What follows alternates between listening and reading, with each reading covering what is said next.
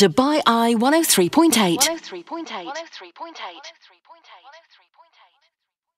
Earth Hour this Saturday, 28th of March.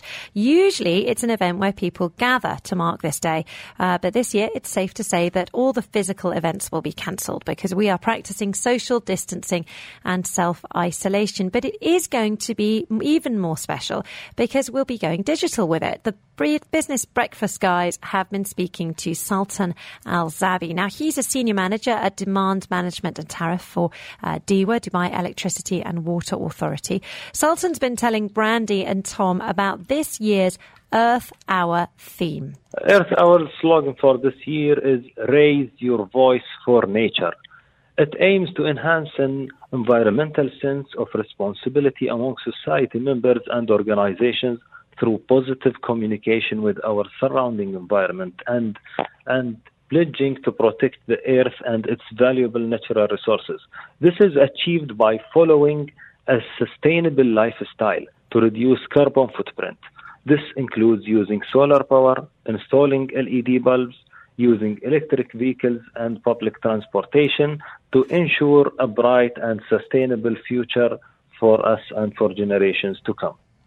He also told us how we can participate while staying at home, which everyone is doing at the moment. In light of the current circumstances and preventive measures in the UAE and the directives of the government of Dubai, there will be no event for the Earth Hour as uh, was the case uh, every year. Mm. However, we urge members of the society to, firstly, turn off unnecessary lights and electrical appliances from 8.30 to 9.30 on Saturday, 28 March.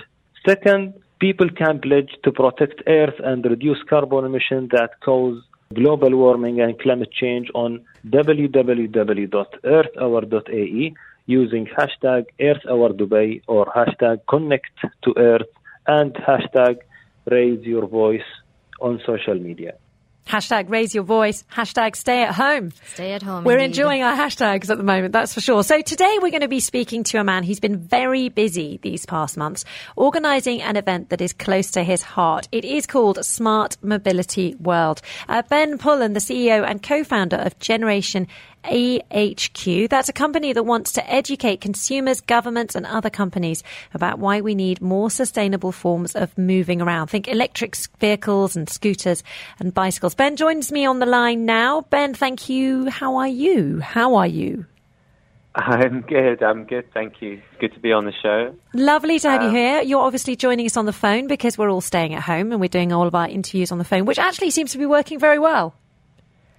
Good. Well, there's someone hammering in the apartment above me, so if there's a hammer that comes in, I apologise. So, do you know that's, that's something we want to talk about later on this week? We want to talk about neighbours because they're going to become more important nowadays, aren't they? Because we're all going to be staying are. in. We're going to have our neighbours are going to become much more relevant in our lives. Right. Let's talk about smart mobility world because it was going to take place in Dubai, wasn't it? But uh, for obvious reasons, now it isn't. Yeah, so Smarter Mobility World, um, it was always going to be a physical event taking place at the Sustainable City in Dubai. Um, and obviously, as you know, the trend has gone more towards the need to um, remove uh, contact with other people. We've had to transform it and turn it into a digital event. Um, so we've been busy doing that over the last few weeks and just kind of adapting to the news as it comes out every day and every minute sometimes. Mm. Um, and now we've got a digital event um, where we'll have speakers and participants um, calling in from all over the world, and then a global audience watching live on Facebook, Twitter, um, and YouTube. That's amazing, Ben. So you managed to get over 2,000 people to participate um, as of uh, last night. I'm not sure if the number of people has uh, increased, but what a massive undertaking. So what was the reaction of uh, speakers, sponsors, participants when you told them that it was all going to be completely online? Well, it's, it's been varied, I think, uh, because different parts of the world have been affected at different times and there's obviously been lots of denial at the start and um, different you know countries um, acting in different ways. So we've had to you know manage um, people's initial reactions and, and, opinions. But I think on the whole, all the speakers are on board with the new format and are quite excited about it. Um, probably a bit nervous. For many, it's the first time they're doing something like this. Um, you know, presenting their key messages um, over a, a, you know a live conference link. So um, a lot of people will be practicing and trying to work out how best to do it. But I think uh, it's a it's a good start for us to do more digital communication and digital events in the future. We're going to end up with an entire generation of people who are just totally comfortable with videoing themselves.